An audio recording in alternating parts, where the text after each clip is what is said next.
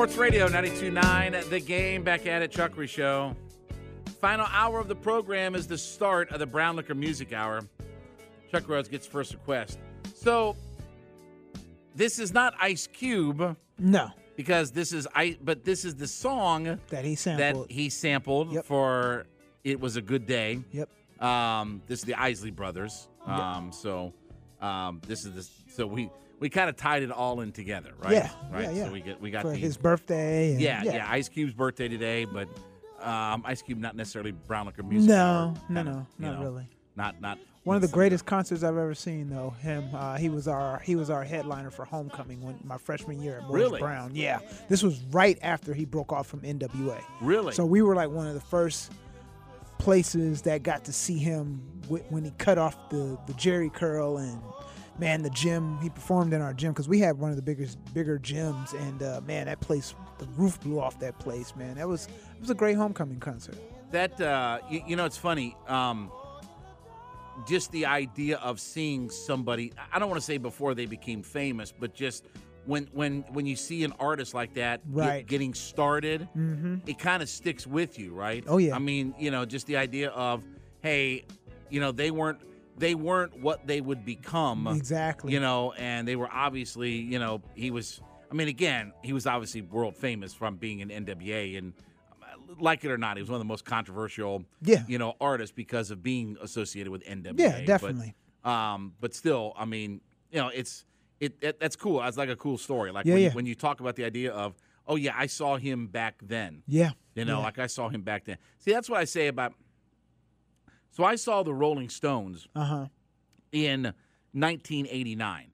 Now, Wow, okay. obviously, obviously they had been around for at that point what over 25 years. right I mean, I mean, they obviously formed in the early '60s or whatever, so they'd been around for over almost 30 years, probably to that point, Right. I mean, almost 30 years.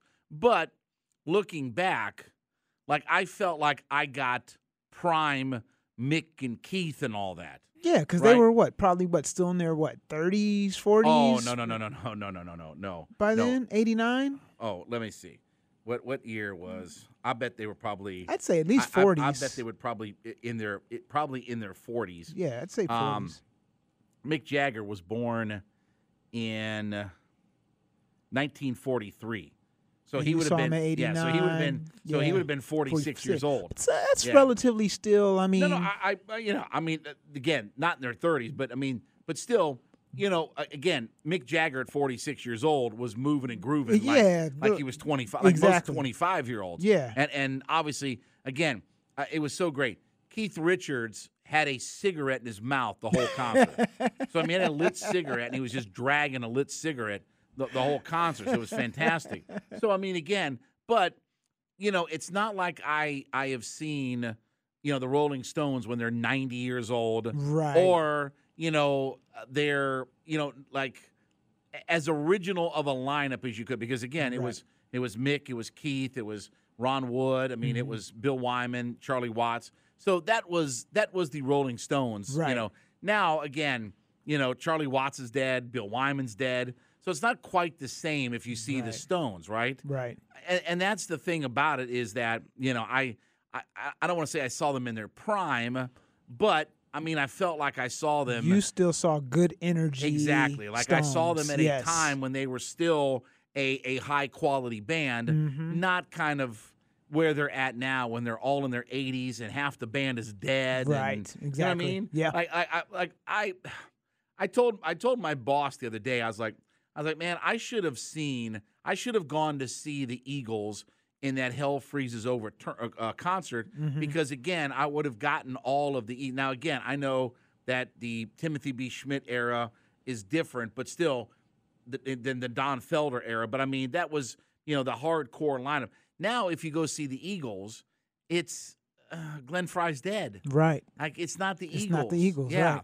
Right. And you know, uh, Fleetwood Mac was touring Mhm. with without Lindsey Buckingham and um, what's her name? Um, um, oh God, Christy McVie, because obviously Christy McVie is dead. So I mean, if I went and saw the, if I went and saw Fleetwood Mac, which by the way, I saw Fleetwood Mac in concert, and that was one of the best concerts I've ever seen in my life. that was Christy McVie. This was they had gotten back together. Right. Um, you know, and this was well, I saw them twice in concert. When they first got back together for that behind the music and all that, and they and they came back together and they started touring. Right. And then I saw them like in 2015, I believe it was. Robbie Robbie Rosenhaus and I went and saw them. And those were some of the two best concerts I've ever seen in my life because it was the Buckingham Nicks Fleetwood Mac. It was, you know, it was um, uh, Stevie Nicks and Christy McVie and John John McVie and Fleet Mick Fleetwood and um, uh, uh, uh, Lindsey Buckingham. So like that was the group. But now, you know, Lindsey Buckingham's been fired. Christine McVie's dead. So if you see Fleetwood Mac, it ain't Fleetwood Mac. Right. I mean, not when you substitute. I, I- I forget who the guy is that they that they had as their lead singer, but you know, again, having somebody else sing "Go Your Own Way," you know, on stage that's not Lindsey Buckingham, eh, that's not really my cup of tea. So you, you get a chance to see some of these bands. So the idea is that you saw a guy like a guy in Ice Cube that Right. you know was just kind of starting into his solo career and Yeah. getting started, and that's a cool thing to have seen. Yeah. Yeah. Um, in that, yeah. but, It, it really was. but I'm sure that that was a that was a good and a, a fun concert. Yeah, so. and especially for a college kid, you know. So. oh yeah, yeah, absolutely. You know. So, all right, Braves uh, do win eight to three tonight. Um, Smith-Shawver gets the win, five and two thirds of three run ball, six hits, six strikeouts, couple of home runs that he gave up. He pitched uh, 99 pitches in the uh, game. Tonkin uh, got the save. He was fantastic. Three and a third innings, one hit, six strikeouts, and one walk. Uh, he was fantastic in 45 pitches. So great job by him. Um, and look, the Braves beat up a bad baseball team. Now they need to do this three more times. Should be three more of these games. Sweep the Rockies out of here. They're bums. Um, I haven't seen what the um, uh, I haven't seen what the uh, Phillies and everybody's doing uh, right now. Let's see real quick here too, because let's see what um, what the Phillies or what have you are doing. Um, Phillies Phillies are up five to four on the Diamondback. They beat the Diamondbacks, I should say, five to four. The Mutts did not play, so the Braves will pick up a half a game on the Mutts, and they'll stay eight games ahead of the Philadelphia Phillies. So good news all the way around.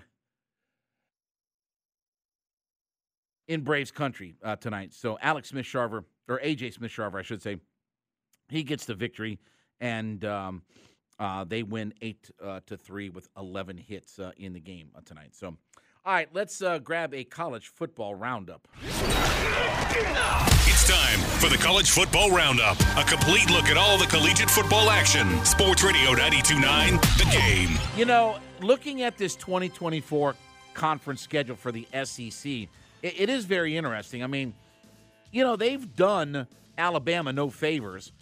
They get Auburn, Georgia, South Carolina, and Missouri at home, and they have to go to LSU, Oklahoma, Tennessee, and Vanderbilt. Now that's a tough schedule. That's that's tough times. How about Vanderbilt? Okay? Vanderbilt's got Bama at home, South Carolina, Tennessee, Texas at home, and then they go to Auburn, Kentucky, LSU, and Missouri.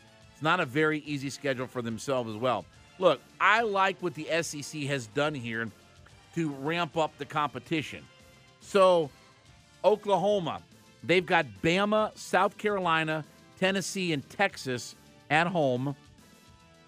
They'll go on the road to Auburn, LSU, Ole Miss, and Missouri. That's a good schedule. Texas will have Florida, Georgia, Kentucky, Mississippi State at home. They go to Arkansas, to Oklahoma, to Texas A&M, and to Vanderbilt. Now, what I like about this schedule in particular, first off, they keep the Red River Shootout intact, which they were always going to do, but still, the idea of seeing the Red River Shootout, that's where that, that game is in the Cotton Bowl. We talk about Georgia and Florida. You know, Oklahoma, Texas in the Red River Shootout, that's one of the unique games in college football because that's a neutral site game. So they normally play that at the Texas uh, at the Cotton Bowl during the Texas State Fair. So that's another unique game. So I love the fact that they're going to keep all that in place. But I love the idea that they have, besides Oklahoma, that they have Arkansas and A&M. So they partner them back up. First off, A&M Texas should never have gone away. That rivalry should never have gone away. That was always the Friday after Thanksgiving. That was always right after Thanksgiving that that game was played. That rivalry should not have gone away.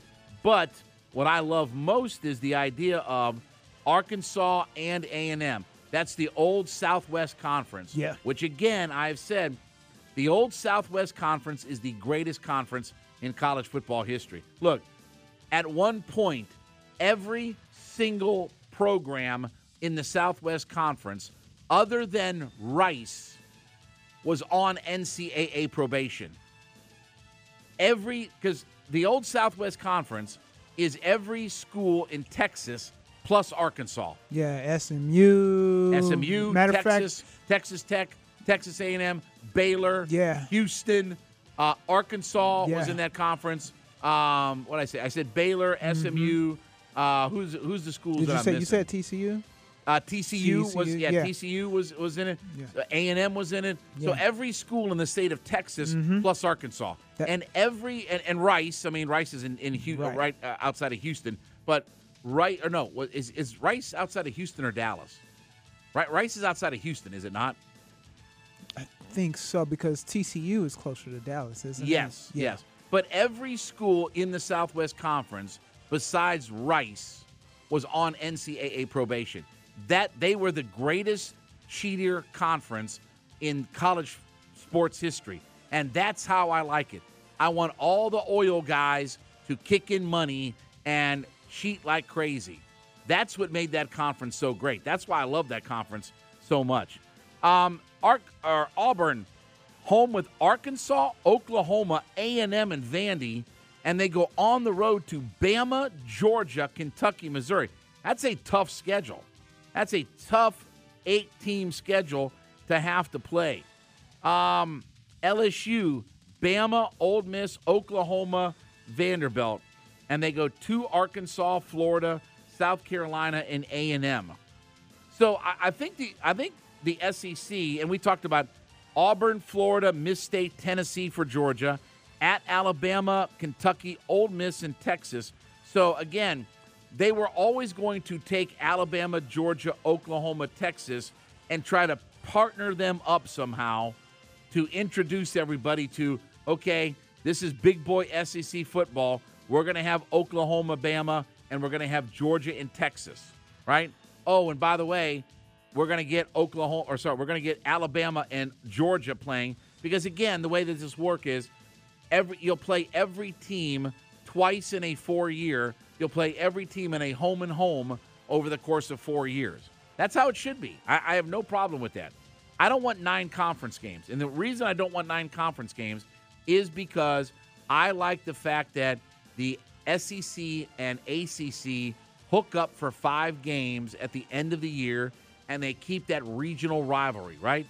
So again, it's Florida, Florida State, Georgia, Georgia Tech, it's Kentucky and Louisville, it's um, what's what I'm missing? South Carolina, Clemson, right? Like there, those are those are games that I want to keep in place, if nothing else, for the regional rivalry of them, and and the in-state rivals of some of those games. I like that idea.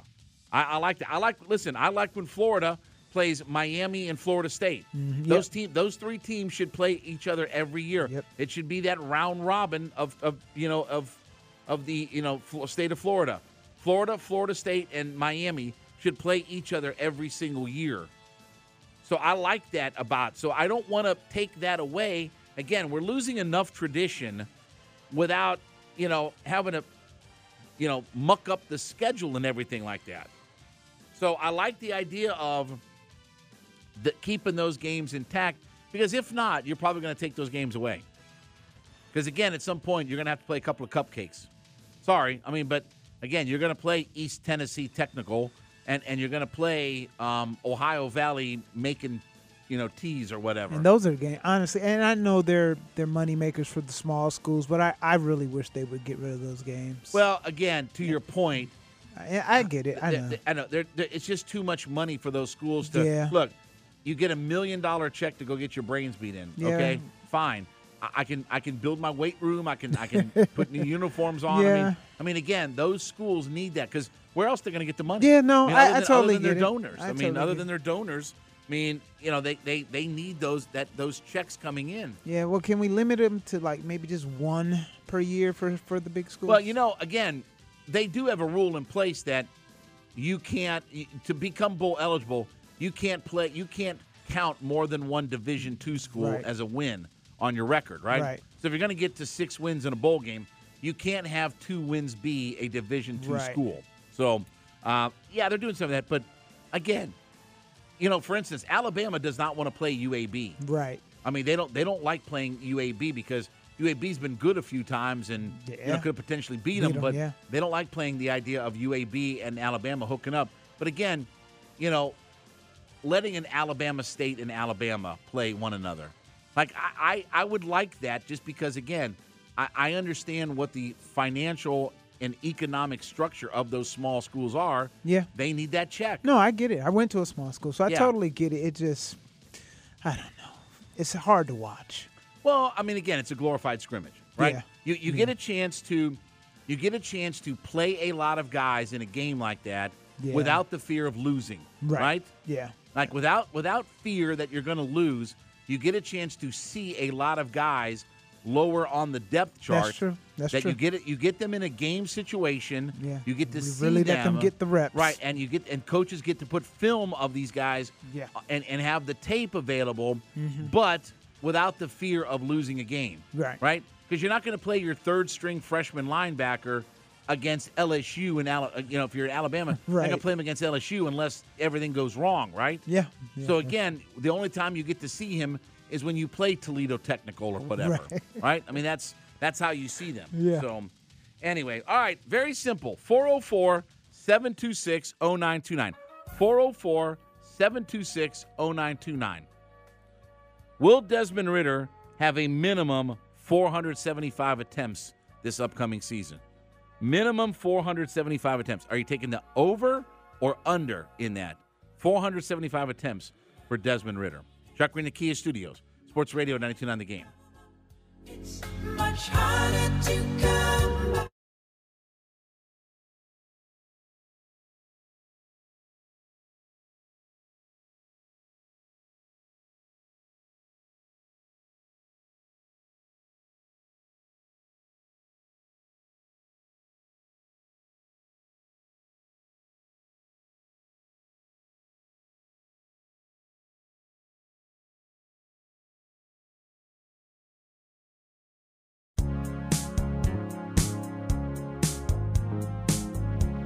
Sports Radio 929 The Game.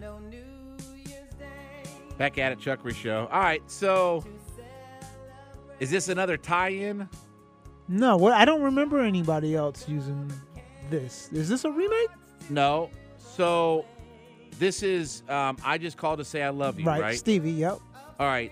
Um, I had Gilda Radner as one of my 10 funniest women Right. of all time. Right. Right. This is, isn't this from It wasn't a The movie. Woman in Red? yes, the right, woman the in woman red. in red yes, with Kelly uh, LeBrock and Gene and Wilder. Gene Wilder. Yes. But doesn't isn't Gilda Radner in that movie? You know what? I didn't see that because I was young, so I don't believe I wasn't allowed to go see a movie like that at the All right, time. me well, see. The woman in red. but I, I remember the movie because he did. Didn't Stevie did most of the soundtrack? Yes. and that's why I'm familiar with the movie. Yes, Gilda Radner is in the And woman she in red. is in- okay. Yes. yes. Okay. So um, Haha. So I just let's see. Co-stars Gilda Radner. I'm trying to see what what what the role that she played was, but but it was so.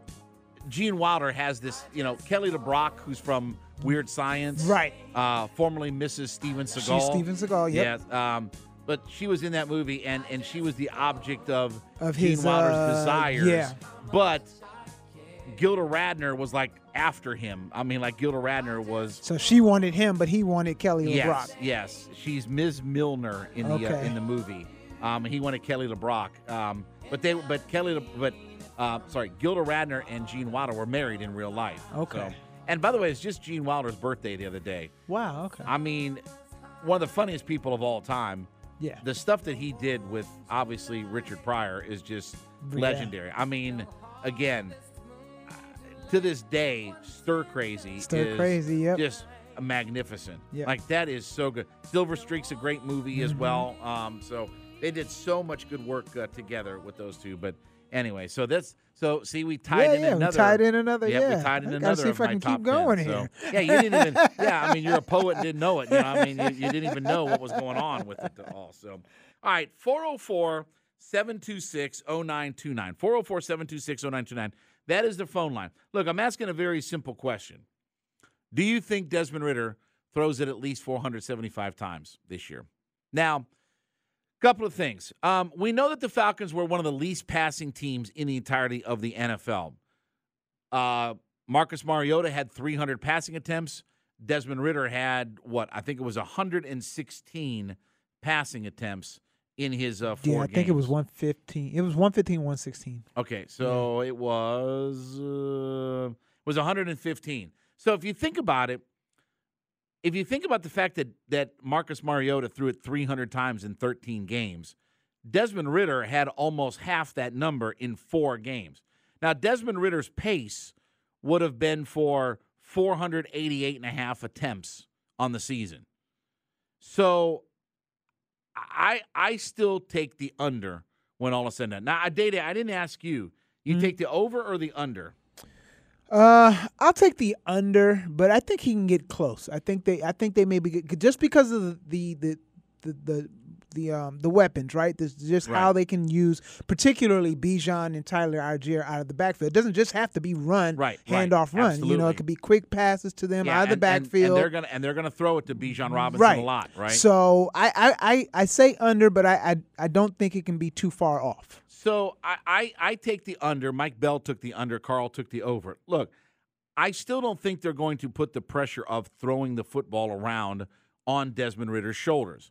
Um, obviously, only the four game sample size this past season, and while again it was a pretty good number of attempts for four games. I, I, it's not a matter of taking the ball out of his hands because I don't think he's going to be as reckless with the football as what Marcus Mariota was. But I don't I don't know that they believe that he's the quarterback. He's not Matt Ryan at this point. Right. Right. He's not ready Right. to he's not ready to throw it, you know, 600 times the way Matt Ryan was throwing it in his, you know, in his later years. Now, what's interesting about Matt Ryan when you look at when you look at his numbers, his first 2 years in the league, 434 attempts, 451 attempts. Well, obviously that's the Michael Turner years, right? And and they were they were 20 and 10 in those two seasons. But he he threw it barely 450 times in his first 2 years. But then by year 3, that number and and that that that gets you into Julio, right? Okay, that number went from 451 to 571. And then the next year, it was 566. Then you start to get into his prime and the 2012 season 615, 651, 628, 614. That's when you start to get into his real prime years. And then the, the Super Bowl year, believe it or not, he only threw the football 534 times. 534 times or 11 and 5. His touchdown percentage was the best in the NFL as far as percent of his throws for touchdowns. He had the 38 touchdowns on 534 attempts. But I don't think they're going to ask Desmond Ridder to, number one, not only just not huck it around, but the idea of being a guy that forces the football around. I think he's going to have high percentage throws. I think it's going to be throws that are high percentage, high accuracy types of throws. Maybe take some shots downfield when the moment calls for it, but not be reckless with the football. And that was one of the things, obviously, that really hurt the Falcons last year was how reckless Mar- Marcus Mariota was with the football. So I don't think that they ask that of Desmond Ridder. So I'll still take the over, or sorry, I'll take the under, even though he was on pace for 488 throws. I don't think it gets to that. I, I think he's in that maybe 450 kind of range, the way Matt Ryan was in the first couple of years of his career. Yeah. that if they if they really lean on their offensive line, which is also a very run oriented offensive line, like we still don't know if Kaleb McGary can be an effective pass blocker. We don't know what Matthew Bergeron is going to be as far as pass blocking goes. I think he'll be a good run blocker because he's got the physical size and attitude to do it. And I think he'll move people off the line of scrimmage. But I don't know what kind of pass blocker he is, and especially playing a new position. And Drew Dalman. So I think that when you look at the pass blocking of this offensive line, that's where I have my concerns about what they are are or can or going to be at the end of the day. And I, I still think that that is up in the air about how good that group of guys are. I know they can run block, and they're one of the best offensive lines at run blocking in the league, but I don't know what they are in pass blocking. So I don't think that they risk that at the you know for for the sake of having Desmond Ridder huck it around more. And that's why I say, look, Drake London had led the team with I think it was 107 targets last year. I don't think that number goes up.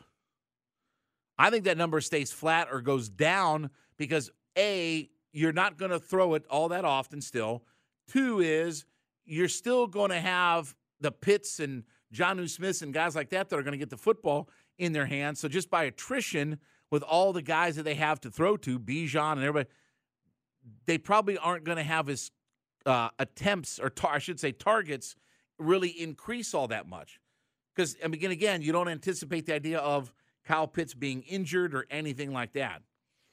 So I'll take the under. I don't think it'll be drastically under. They won't be, you know, 400. I mean, they were what 415 attempts this past season. I mean, that I think that was the second lowest next to Tennessee in the NFL. I don't think it's going to be that kind of low, but I still don't think that they're going to get close to 500. I think it maybe is 450 when all is said and done. And if he can be 450 attempts, be let's say 2,500 yards, 25 touchdowns, because we think that they're going to be an elite red zone team, then that's fine. I think they'll win a bunch of games. I think they'll win 9, 10, 11 games when all is said and done. If he if he has that kind of year, 2,500 yards, 66% completion, 25 touchdowns on 500 or sorry 450 uh, pass attempts. I think that that will be plenty for their offense, and they'll be a really good offensive unit, especially if they're that kind of red zone offense that we keep talking about. 67% in the red zone. So I don't think it's too drastic, but I still think at the end of the day that Desmond Ridder isn't going to get to that kind of number. Um, and he may never be a quarterback that throws it 500 times in a season, right? He may never be that kind of quarterback that you see throwing it five or 600 times. Like that's usually used for guys who have to, who have to, they have, their offense has to rely on a hardcore passing attack. That's your Matt Ryans and your Aaron Rodgers and and guys like that. Pat Mahomes. I mean, and I don't even know. Like, let me see what Pat Mahomes, what his highest um attempt uh, season is. Uh, Mahomes threw it 650 times over the last two years because they, they're they're an attacking offense. But again, even his even his first full year, not his rookie year because he only threw it 35 times, but 580 attempts. Now they do that short passing game that Andy Reid likes and all that kind of stuff, and they got tons of weapons. And they turned it over to him, and all he did was throw 50 touchdown passes. How about that? How about your first full season, you're 12 and four with 50 touchdowns Crazy. and the MVP of the league. Is that Right. good? That was year what? To his. For, That was his first full year. In yeah, but I mean, as far as his year, that was his uh, second year in. Yes, it was his sec. It was His, uh, it was sophomore his true, year? Yeah, it was his true second year. Yeah. but he only played. He only he, he only played in one game in his first year. Right. Right. Remember that was the Alex Smith Right. where he sat behind. Yep. Alex Smith. That's right, So he only he only threw 35 passes. He, he, had one start. I think that was at the end of the year when they clinched a playoff spot. Mm-hmm. One start, 22 of 35. But then the second year in his first full season, 16 starts, 12 and 4, 50 touchdowns to 12 interceptions. Is that good? That's great. Think he's not the best player in the NFL? All he did last year was throw 41 touchdowns and 12 picks. Oh, and he threw for 5,250 yards. But see, again, you can do that with with those kinds of guys, right? And don't forget, he won a Super Bowl too.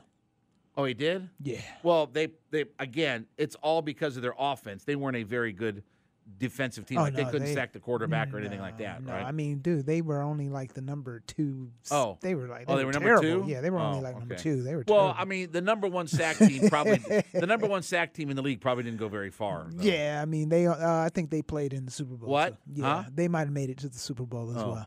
okay. Um, by the way, Aaron Rodgers, A. Ron's highest uh, attempt total, 610. He had 401 completions on 610 attempts back in 2016.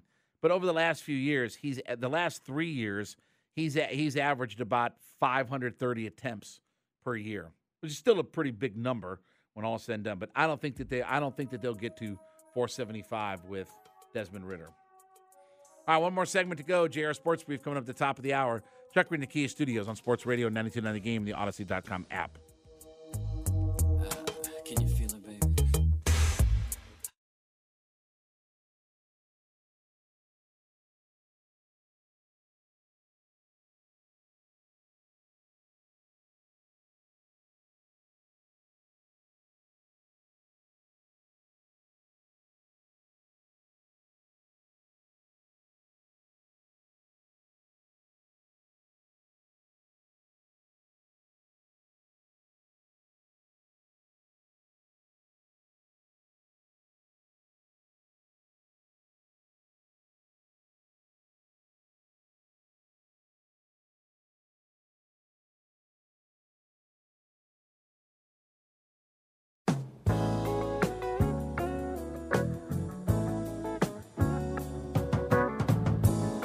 Sports Radio 929 The Game.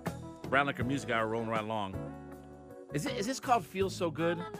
No, this is Sweet Thing. Oh, Sweet Thing. Sweet okay. Thing, yeah. Um, 404 726 0929. Uh, back with you tomorrow on uh, Friday. Uh, Braves did win tonight, 8 to 3, by the way. Um, do you know who Dixie Carter is? I feel like I've heard the name. So, so I'll, I'll try to make this as, as brief as I can. Dixie Carter's parents Mm-hmm. were the two people that started. uh, Her dad, really, Richard Carter, was the guy who started Panda Energy, okay, Okay. an energy company in Right. Dallas, Texas. Well, Panda Energy became the money people for TNA when when Jeff Jarrett was Oh, running out of money. When he was running out of money, Panda Energy became their financier, right? Right. Uh, Robert Carter, I should say. Robert Carter founded uh, Panda Energy. And then that became a whole debacle. Um, and they made Dixie, who was basically an, an ad executive, because she hooked up Jeff with her mom and dad. But Dixie Carter was Oh, she's the chick from Designing Women. no, Not that no, Dixie no, Carter? No, no, that, Oh, that's the that's the that's Hal Holbrook's wife. Oh, No, I was about to say. Dixie Carter. Dixie Carter was the. I don't want to say owner because it was always Robert Carter's ownership, his Right. money, but she owned TNA Okay. right after Jeff Jarrett, and and she was she was the so she became sort of like the on camera commissioner and some different things like that. Yeah, I see her now. she Yeah. became a personality and all that. But Okay. it's but her family was the financer financer for for TNA. Okay. Um, when Jeff Jarrett was running out of money. Um, again, the, the and Panda Energy is a billion dollar. Now they're no longer around. Right. But Panda Energy was a billion dollar company. So so they they were the financiers for for them. Dixie Carter loved to be on TV, and there's a lot of great stories. If you listen to Kevin Nash, Scott Hall, Jeff Jarrett, um, Vince Russo, um, Jim Cornette, you know, when they were all there at TNA, like they talk about the fact that Dixie Carter was so in, infatuated with being on TV that she thought she would be like the real housewives of Nashville, right? So this is funny. Um, a former TNA star says that Dixie Carter wanted to be Stephanie McMahon so badly that it turned people away from television. Angelina Love spent years working in TNA under Dixie Carter, and speaking in a new interview with Steve Fall of WrestleNews.com, she spoke about the circumstances that led to one of her departures in 2012. Um, it was a change in management that was the catalyst for that. If you if you have 14 girls on the roster, Vince Russo is going to make sure that like 10 to 12 of those girls if not all of us, are somehow incorporated on the show. So it was always very fair. I will just say this because there were not they were not fond of me and I was not fond of them. Eric Bischoff and Bruce Prichard, uh, once they came in and kind of got and once they kind of came in and got uh, like an office position, it was just like for me anyway. They were so nice to me before they had any kind of position, and then once they got into position, they would just walk by me like they had never saw they never saw me. They changed up so much stuff, and then it did become like at least forty percent less people that were always on the shows before this, that, blah, blah, blah, blah. Okay. Um, where's the Dixie Carter part uh, out there? Uh, let's see here. So, Dixie Carter at the time, uh, during all this, she was the one in charge of TNA. And according to Angelina Love, Carter took bad advice on how to run her promotion. Instead of featuring the talented roster, Carter put herself on screen in increasingly prominent roles, and Love be- and Love believed she wanted to emulate the on-screen success of Stephanie McMahon. I heard of a situation where Eric Bischoff, that is, had a conversation with Dixie Carter in the offices that really made her flip a switch, and it went less from kind of a kind of a cozy family like family-ish like nice vibe backstage to being cold like heartless just kind of like gray and vibe kind of vibe and it was like everybody could feel it no one liked it she definitely had the wrong people in her ear giving her very bad advice and we'll just see where she took that and she went off in her own world so i had heard this before but you know again stephanie mcmahon was, you know, great on-screen heel character. I'm like, she was pretty good. I mean, I'll give her, I'll give Stephanie McMahon credit. She she played her role really well. But it is kind of funny because, you know, when you try to emulate people in wrestling like that, you usually fall on your face. And Dixie Carter was not a good performer. I mean, she was, and I I saw Dixie when I when I went to a TNA show. I saw Dixie. She came out on stage, and you know, she was like the commissioner, and you know, she wanted to be. And again, you could always tell that she was like forcing herself on television it, right. instead of just coming naturally. You know, instead of it just coming naturally to her, she was always kind of forced. But again, you can do that when you're the boss's daughter, Yeah, right? I mean, when you true. when Yeah. you know you're the daughter of the person who's putting up all the money, you can do that. And and again, by that time, Jeff Jarrett was losing all of his power and influence and everything like that in there. And when they brought Hogan and Bischoff and those guys in, you know, uh, that was paid for by Spike TV.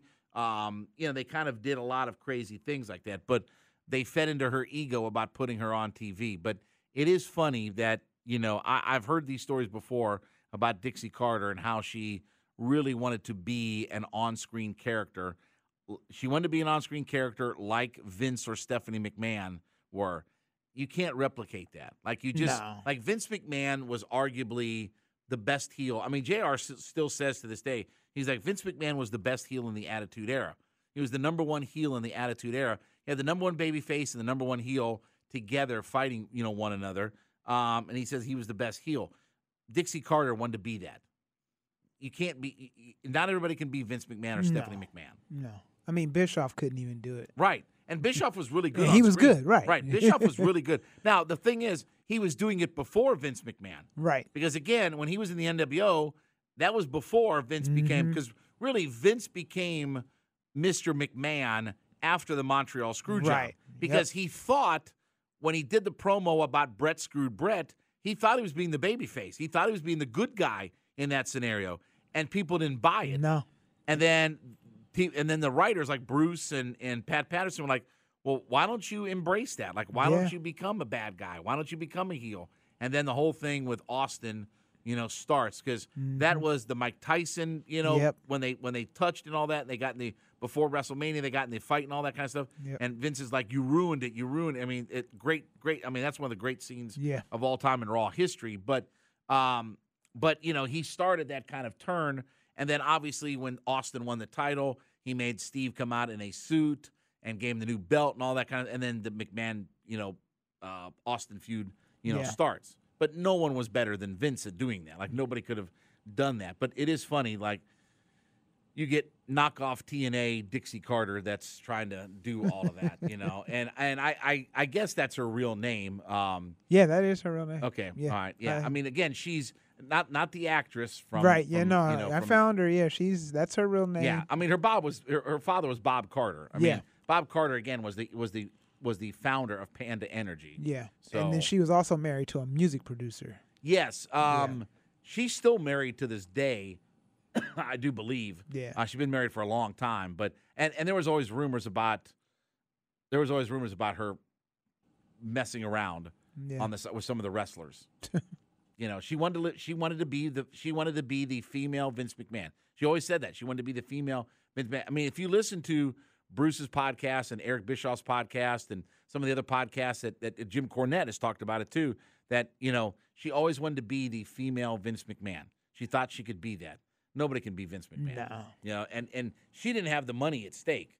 Like it was her father that had the money at stake, and that's why he put her in charge. Is because he didn't want a whole bunch of money being spent on this.